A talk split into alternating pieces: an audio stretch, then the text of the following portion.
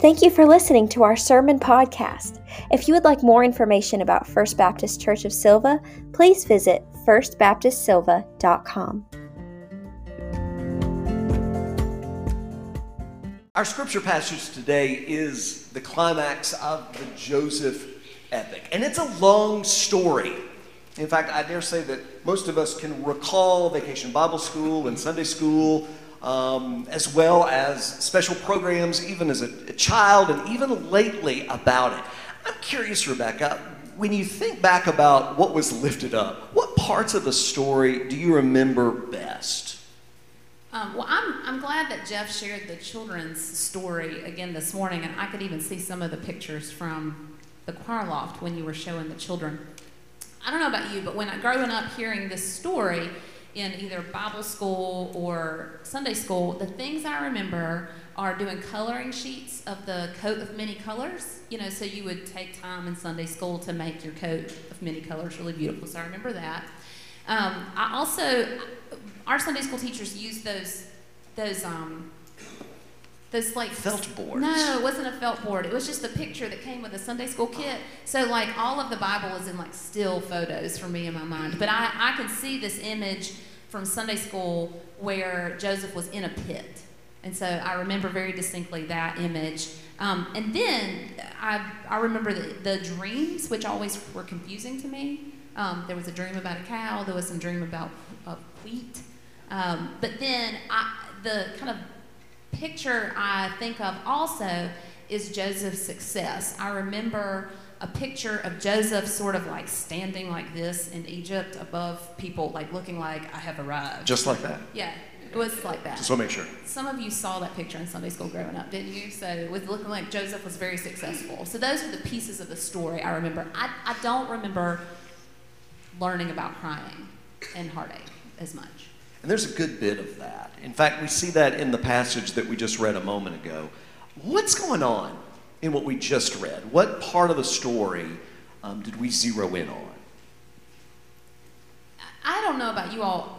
When, when he read the story again this morning, I had forgotten how long this saga is. And so it is important to, to back up just a second to kind of see where we are because we were at this moment of reconciliation, but it's like, why do they need to reconcile? So, as you all know, um, Joseph, as, as Jeff recounted in the children's message, he was he was sold into slavery, and he's he's in Egypt and he's in exile, um, and he is able to interpret dreams, and Pharaoh catches wind of this, and so in time he's put over um, over Pharaoh's project here, and so he's done quite well for himself. He's um, enabled the Egyptian people to prepare for this famine. He's got a lot of responsibility. And so at this moment in the story, Egypt is this hub for where people are coming for help. And so hungry people from far off lands are finding their way into Egypt because they're hungry and they know that Egypt is going to, it's a place they can buy food, that there is some supply there. And so at this point in the story, Joseph's brothers have come from far off, have found their way to Egypt, and Joseph encounters them, but they don't recognize him. And there's a good bit of back and forth over a series of days, if not longer, of journeying back and forth, and there's deception involved. But at this point in the story, it's where all of Joseph's brothers have now gathered, all 11 of them, including Benjamin, including his most closest brother, because he and Benjamin shared a mother and Rachel. And so they're all together, and the 11 brothers still don't know that it's Joseph, but Joseph knows he's in the presence of his 11 brothers. And he, he, he breaks down. And that's where we're at at this point. If you just focus on this part of the story, Joseph comes across as this saint, as this hero. Look what he does. He reconciles with his family, with the brothers. But y'all, we're missing a big part of the story that's just happened right before this. He's no hero. There's a good bit of deceit that happens here. Number one, when he meets his brothers, they don't recognize him, but he recognizes them. Does he make himself known? No he continues to conceal his identity. Then he throws all of his brothers in prison, which I know is a wish all of us have at some point in our lives. He throws them all into prison and then decides, all right, y'all can go home. I'm going to hold one hostage. He wants to see Benjamin. He goes back. And this creates all kinds of heartache. He's absolutely playing with them. He puts money back in their sacks, suggesting that they had stolen what had been given to them. They're terrified. They come back. Then he wants to hold Benjamin. Then he puts stolen goods and plants them in their effects as they leave so that they can be arrested. This is not a good look for Joseph. This, this feels to me like Joseph is getting even with his brothers. So I, I do, I wonder is he torturing his brothers? Or is this some kind of, of divine justice, kind of like karma? This is what you get if you treat people poorly. So I'm curious, Rebecca, what do you think? Do, is, is Joseph trying to torture his brothers here, or is this justice? I, I don't think it's either one. I think it, when I, when I think of the Joseph story, because it does it, it, you could look at it from one way and say, oh, well, they're getting what they deserve.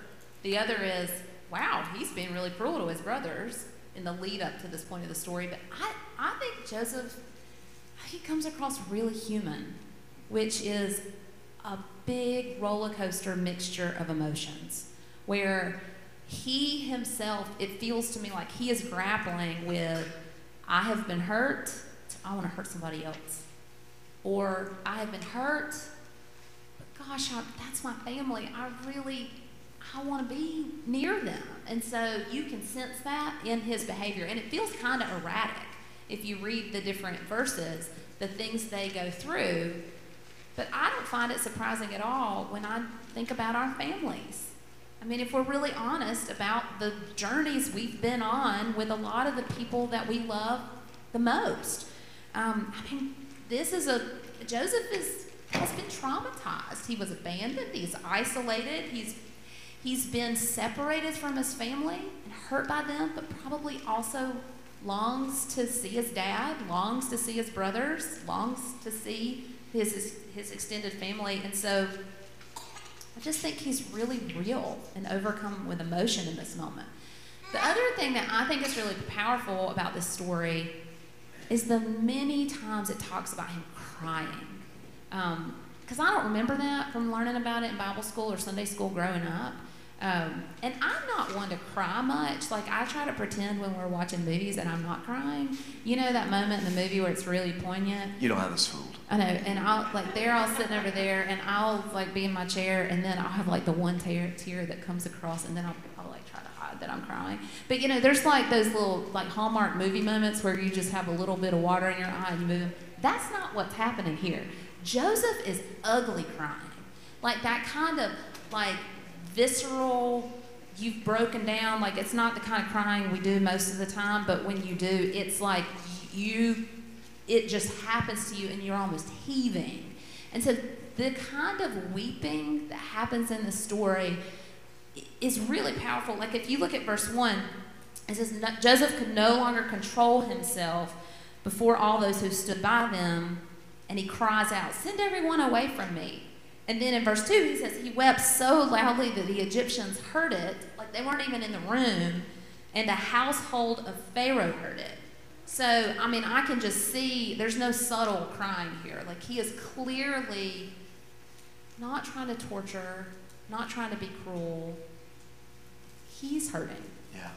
And that's, that's made really clear in the story, particularly at the beginning you know, this is either a great story to tell children or a terrible story to tell children because there's violence upon a kid. Now, when I was a kid, my older brother and sister, they liked to, to beat me up. One of their favorite things was to roll me up in a blanket in such a way that I couldn't get out. And this is why I know I'm claustrophobic. But they didn't throw me in a pit and then debate killing me which is precisely what happened to Joseph. His brothers were about to kill him. And so we all breathe a, a sigh of relief when they, when they sell him into slavery, but that is an extraordinarily devastating moment.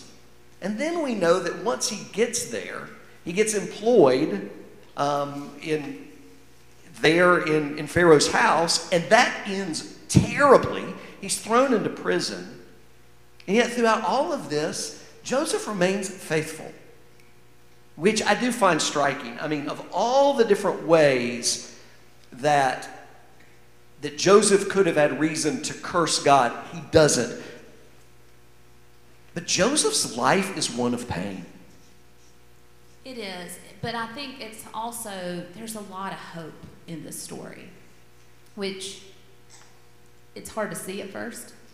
Um, but if you if you look at the hurt he experienced, God is present with Joseph throughout the story. Like God never abandons Joseph. He's in a pit or he's been, you know, in captivity or whether he's in prison.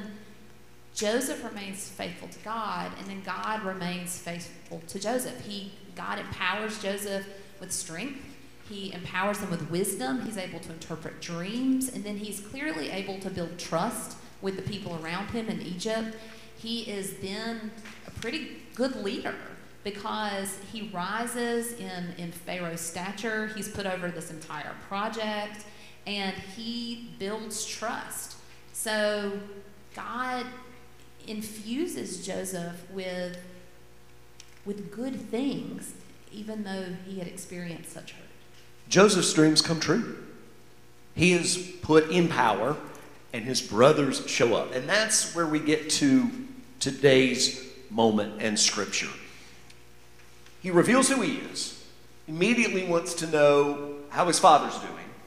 Clearly, he wants to be reunited there. And then he says in verse 5 Now, don't be distressed, y'all. Understandably, because they could be very fearful that he is going to now level the boom and execute them very easily. He has the power and authority to do so. But he says, Don't be distressed or angry with yourselves because you sold me here, for God sent me before you to preserve life. He doubles down on that. Two verses later, he says, God sent me before you to preserve for you a remnant on earth and to keep alive for you many survivors. So it was not you who sent me here, but God. I got to tell you, this is, this is a pretty remarkable reframing of the story in these events. He's clearly there because his brothers mistreated him. But now, he is able to have the spiritual maturity to go, you know what? There is more going on here than what you did to me. There is a greater story to be told here. This is a, an intersection, I think, where where Joseph is at, and we get to see him str- struggle and wrestle with what's going on. Why? Because he genuinely seems to consider retribution and vengeance. He toys with them. He is he's absolutely conflicted. And yet, in the end, he chooses reconciliation. And I think that is a moment that gives me great pause.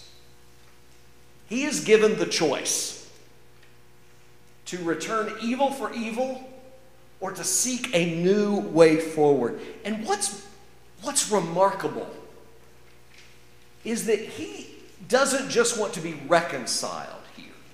This is not just a lovely moment. He doesn't just want to be invited back to the family reunions each summer.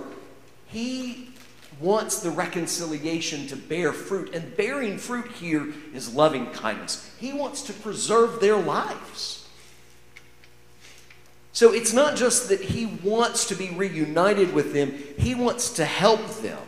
The fruit of reconciliation is, in fact, loving kindness.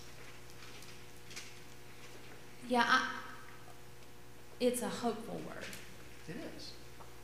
And yet, when I, before we move to the hope, it's like I almost want to stop and acknowledge the really hard here.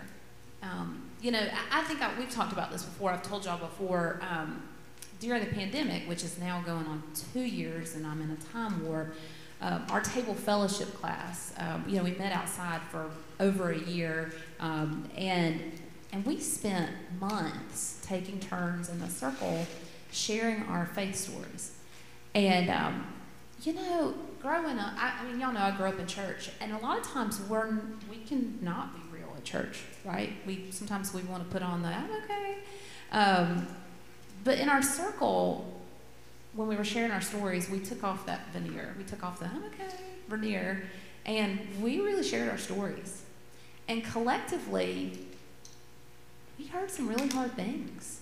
Um, in our class, our, if we combined all our life stories together, there's stories of, of abuse, of physical abuse, of emotional abuse.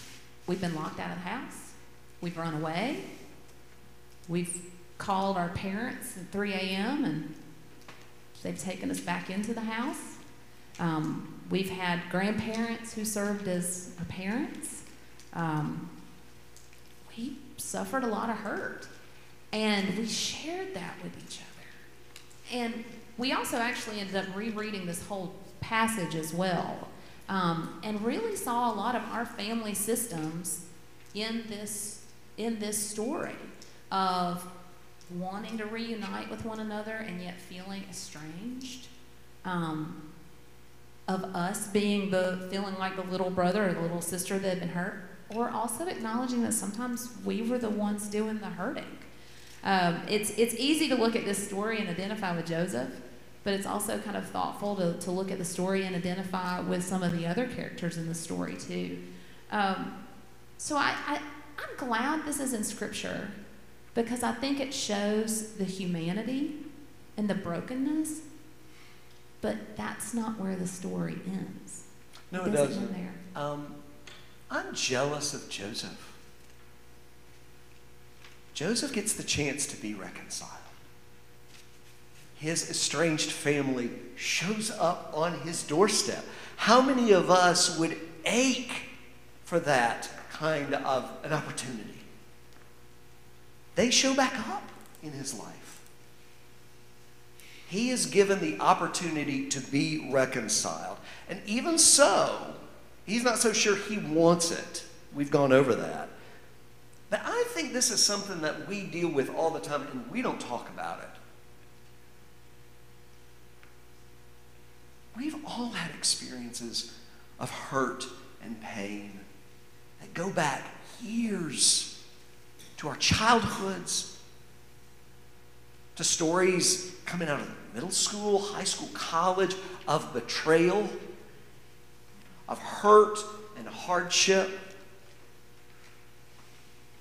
I mean, some of our stories are really hard to remember or to recall. I mean, we've shut them out. So, this is an important part of our life story. But I think even more familiar to us recently, especially these last few years, has been the practice of ghosting. Of being in a relationship with someone and they just shut down communication. They won't return your texts. They won't show back up. They won't return your phone calls. They certainly won't re- reply to your emails. And it feels so open ended. And all we are left with is this phantom of, of a relationship that we once had, and it is, it's devastating. When I have the chance to, to be with our families in times of grief, these moments come back up. But the one thing that this story gives me is hope that in the end, there is and can be reconciliation. We, we do a time warp here with this, but remember, for a long, long stretch, for years, he was disconnected. Yet in the end, they are reconciled. That gives me hope. That even though right now I may feel ghosted or disconnected or hurt, it doesn't have to be my forever experience. Yeah, it doesn't have to end that way. It doesn't. And I, I think we have to be reminded that we're a New Testament people. Mm. That this story, did you? Mm? I did, preach, sister. Mm. but you know, I, I mean, it's a new, we're a New Testament people, and so at the heart of the gospel It's all about reconciliation. I mean, just look at the story of the prodigal son. And that's a two way street. The son wants to be reconciled to the father, and he comes towards the father, and then the father comes out with open arms and offers that and extends that grace. And so they both want to be reconciled to one another. And that's what happens in God sending Jesus to us. That God's desire to be reconciled with us is sending Christ. And Jesus has something to say about reconciliation. And I like to ignore it. But listen to Matthew 5 23. Jesus says, So when you are offering your gift at the altar, if you remember that your brother or your sister has something against you, leave your gift there before the altar and go. First, be reconciled to your brother or sister, and then come and offer your gift. So, Jesus' command to all of us is that if there's an issue, we're not supposed to go to Christ first, to the altar. We're supposed to go and reconcile with our family, with our loved one, with our neighbor, before coming back to God. And, and as you know, I love to do things in an order, and I love a, a checklist. Y'all, I want to put reconciliation way over here at the bottom of my checklist because it is hard and it is painful, and I have to admit things and I have to revisit the hurt. But Jesus tells us to do it first. Um, that it's not supposed to be an afterthought. It's supposed to be at the forefront that we, that we are to reconcile with one another. First, go and be reconciled. Then come and offer your gift, not the other way around. The story of the gospel of Jesus Christ is that God wants to be reconciled to us. So God comes to us in Jesus. At our very core identity, we are called to be reconcilers.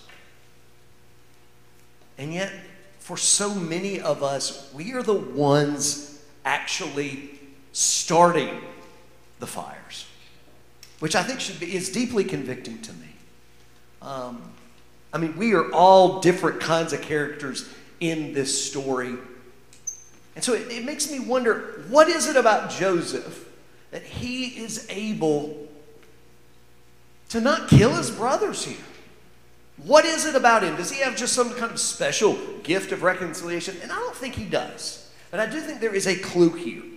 Not in this story, but a little bit later, Jacob, the father, the patriarch, dies. And the brothers are terrified. Why? Because now that the dad's out of the way, they believe that Joseph may absolutely now come after them. So they're scared. And he says, and I believe this sums up the entirety of God's relationship to us. He says, Even though you intended to do harm to me, God intended it for good in order to preserve a numerous people as He is doing today. He says to them, Even though you intended to hurt me, God intended it for good. God takes something bad and uses it for good. And why? To sustain life. God is at work in all things and for good. God can redeem anything, especially failed relationships. Because of the resurrection, where God redeems the deepest, darkest, most impossible thing, because of the resurrection, everything, everything will be reconciled. If not in this life, then certainly in the next. I believe that because Joseph was able to see God at work even in the hard, he was able to be reconciled to his brothers. I, I think the other thing we have to be careful about here is when you read this passage, if we read it wrong, we can think that God caused the hurt. That somehow God you know, God wanted Joseph to hurt. God wanted Joseph to be imprisoned. God wanted Joseph to be captured. And that's not what it says. It because God God doesn't initiate sin. And we all know that. God is without sin. And so there was a sinful act, or a lot of sinful acts in this story, where the brothers did wrong things. And Joseph hurt as a result of that. And God redeemed that hurt. So God didn't cause the hurt, but He redeems it. And, and I do want to go back just to ground it a little bit in our own experiences. And I want to draw back to the table fellowship class sharing our stories because I, I know it was a bit of a downer, downer to kind of say like oh gosh we've shared these hard things with one another but what was really powerful at the end of each story that we shared is we allowed for a little bit of time at the end after we'd heard our stories to, to let the person who had shared stop and everybody else in the circle said to the person i saw god at work here or wow, that was really hard. I, I hear how you, that was a hurtful part of your story, but I can see how God redeemed it. Or I feel how God is using you now. And so we listen to each other's stories and lifted up how God worked in the hard places or redeemed the hard places, just like that's what Joseph is able to do here. He's able to look at his story and say, God used this for good. Even though you may have intended it for harm, God redeemed it the church, this is what we are called to do. It's to be able to sit with people in pain, in fracture, perhaps even in abuse, without judgment, and help them see how God is at work for good in the future. Y'all, Romans 8:28 is one of my favorite verses, but it can be weaponized. I know you've heard it said, all things happen for a reason. But the truth is, that is not biblical. That's not in the Bible. And if said in an untimely manner, it can do great harm because it makes God the abuser. It can make God the one that brought about the hurt. Y'all, the truth is, the world in which we live in is a place of hurt and pain. God's presence in the world is to redeem it, not to cause it. There's a story that rabbis have told over the centuries about this about how Joseph, when his father Jacob dies, he wants to take his body back to Canaan. And as they are going back to bury their father in his homeland, Joseph passes by the very pit he was thrown into. And he stops there at that place of great shame, the place of such pain, and he blesses the pit. He gives thanks for the pit, which just sounds extraordinary to me, but he does so because if you think about it, without the pit, he might very well have died, been killed, murdered by his brothers. And that if, he, if it had not been for that pit, he might not have ended up in Egypt, where he could have saved so many lives. In fact, a remnant, Israel, so that God's people could become hope and light for the world, so that we could tell the story here ourselves today. That's a story of reconciliation. That's a story of redemption, and it's a story that we should call as our own. Family is hard. Church family is hard. But this story gives me hope that we can see our lives in such a way that we see that God is working for good, even and especially through the hard.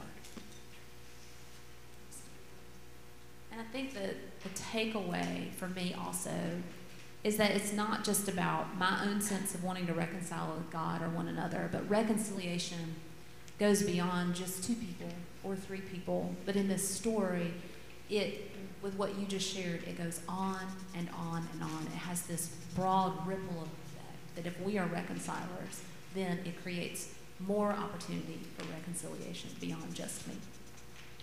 Thank you for practicing midrash, asking good questions, and having dialogue about God's Word. That's why we're here. That's why we listen and engage Scripture together. Let's pray. God, we're grateful for one another and for the way in which you give us space, eyes, and ears to see and to hear how you at work in ways that we could not even begin to imagine. Give us a spirit of grace so that we might be able, God, to run to one another in embrace. For it's in Jesus' name that we pray these things. Amen.